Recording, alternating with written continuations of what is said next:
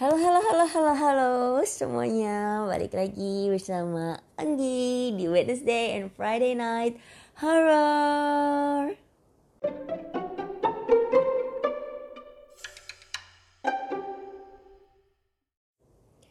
Buat teman-teman yang belum ngedengerin Nanti kamu juga tahu Dengerin dulu episode itu Baru bisa ngedengerin episode ini. Karena sebenarnya ini berkelanjutan tapi kalau mau langsung dengerin episode ini juga nggak apa-apa sih. Karena cuma sedikit doang kok bakal bingungnya. Oke, silakan mendengar.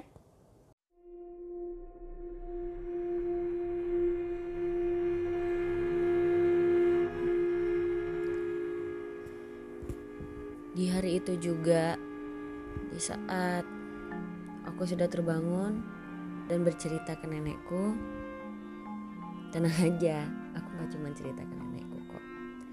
Aku juga cerita ke kakak sepupuku. Ternyata kakak sepupuku pun menceritakan hal yang menurutku tidak masuk akal. Sama, sama tidak masuk akalnya seperti mengapa bisa kepala buntung dengan organ-organ tubuhnya menggigit lenganku. Kakak sepupuku pun mulai cerita. Dia bilang, ketika kakek meninggal, nenek kan sangat sedih. Sehingga pada saat di dapur, nenek berkata sendirian sambil masak. Ya, biasalah. Seperti ngedumel, tapi menuturkan kata-kata bahwa nenek rindu dengan kakek. Kurang lebih seperti ini ucapannya. Pi, sekarang papi nggak ada. Mami harus gimana? Mami sama siapa? Waktu itu nenek aku sedang memasak katanya. Jadi ya tangannya sedang menyentuh spatula ya. Ya sejenis spatula.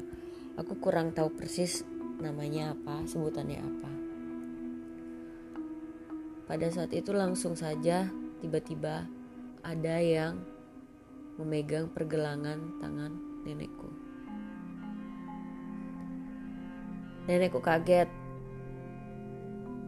karena tidak ada siapa-siapa selain dia di dapur saat itu, dan tidak ada suara orang masuk ke dapur. Bukan hanya memegang pergelangan tangan nenekku, tapi dia juga berkata, "Kan ada aku di sini. Aku akan menemani kamu kok." Seketika bulu kuduk nenek nenekku merinding dan dia pun melihat ke arah kanan di mana tangannya itu dipegang. Yang dia lihat adalah sosok hitam besar berbulu mungkin karena sebenarnya ini cerita yang diceritakan oleh kakak sepupuku sendiri juga. Jadi bagian berbulu itu mungkin hanya ada di pikiranku. Tapi yang pasti makhluk itu hitam besar dan memegangi pergelangan tangan nenekku. Nenekku pun istighfar dan membaca doa agar makhluk itu pun hilang. Ya, makhluk itu hilang akhirnya. Setelah itu mungkin kakak sepupuku datang dan nenekku bercerita. Ya, kira-kira seperti itulah kakak sepupuku membagikan ceritanya kepadaku yang menurutku ya tidak habis pikir. Siapa sih sebenarnya? Ah sudahlah. Aku tidak mau memikirkan hal tersebut karena menurutku kejadian yang semalam saja sudah sangat sangat sangat aneh. Orang tua aku tidak bisa mendengarku saat aku sedang menjerit kesakitan melawan makhluk itu. Jadi ya mungkin sudah cukup sampai di sini saja aku akan melupakan semua itu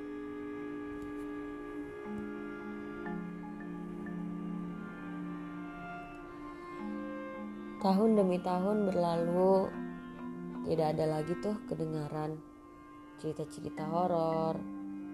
Apalagi aku juga, juga memang sudah tidak menginap lagi di rumah nenekku karena ayahku pekerjaannya yang mengharuskan untuk berpindah-pindah tempat. Jadi pada saat itu aku pindah tempat tinggal, tidak lagi di Jakarta.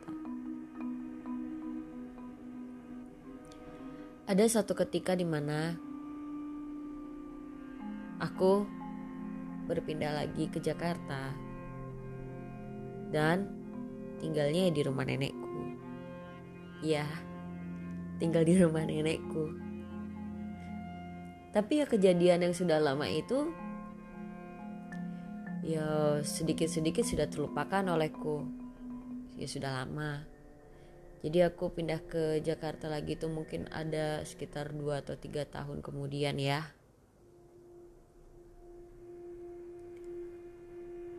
Ya kalau tidak salah sekitar 2-3 tahun kemudian.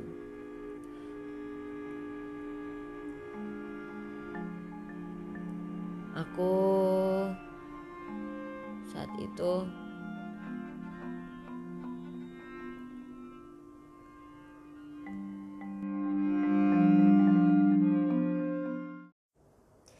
Ya, mohon maaf pemirsa, ada kekeliruan. Jadi sebenarnya itu sekitar 6 atau 7 tahun kemudian saya pindah ke Jakartanya lagi. Oke. Berarti sekitar usia 10 atau 11 tahun ya. Lanjut ceritanya. Lanjut.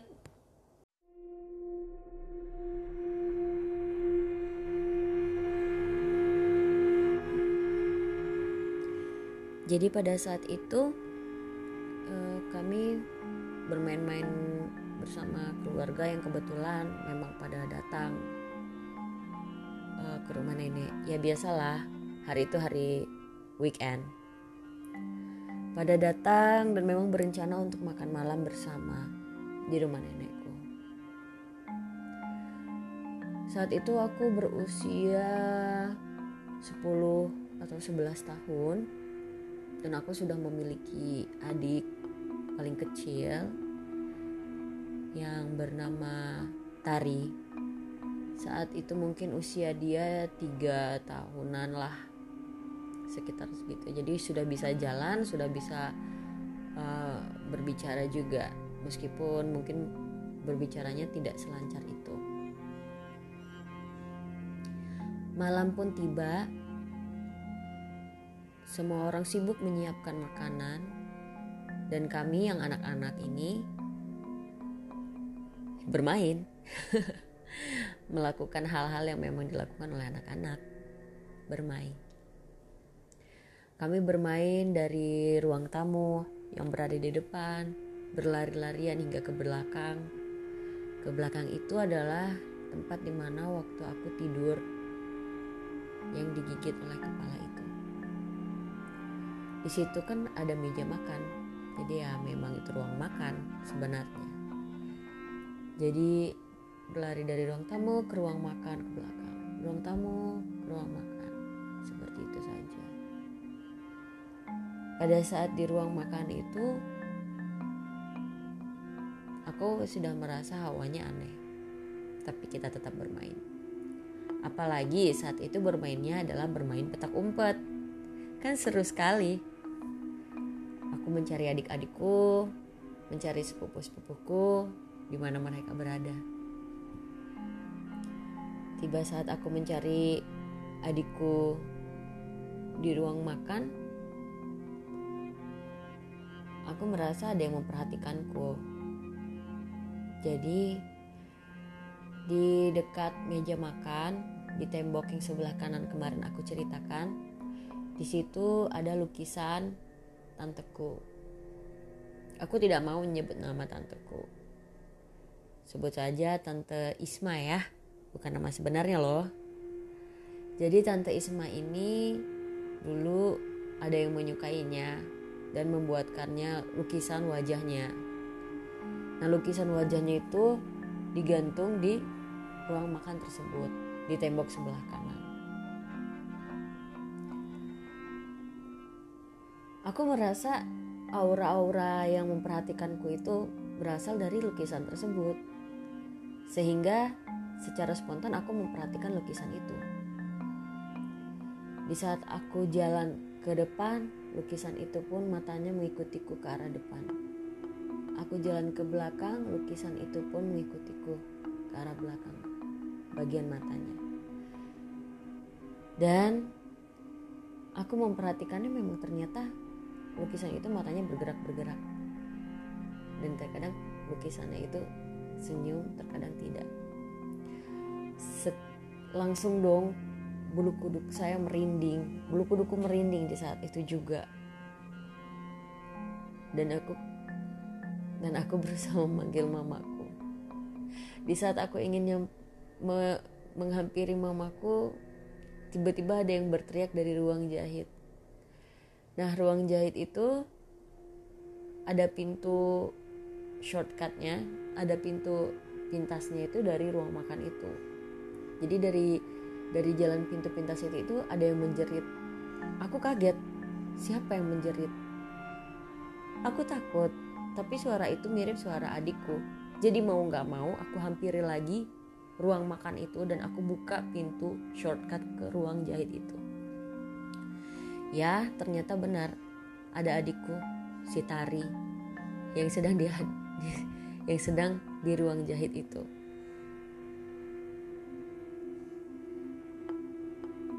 Dia menangis, menangis dan aku mencoba menenangkannya sambil bertanya, "Kenapa, Dik? Kenapa?" Terus dia bilang, "Botak, botak." Hah? Takut. Kenapa, Dek? Tuyul. Tuyul, Mama. Dia menjerit. Dan mamaku pun memeluknya. Dari situ kami tidak berani ke, ke wilayah ruang makan apabila sendirian dan permainan petak umpet pun dihentikan. Kami mencoba cerita kepada adults, kepada orang-orang dewasa di situ. Tapi mereka sepertinya tidak ada yang percaya. Tapi aku tidak cerita ke nenekku karena menurutku mungkin itu hanya hayalan adikku saja. Dan di situ juga aku mengira lukisan itu hanya hayalanku saja.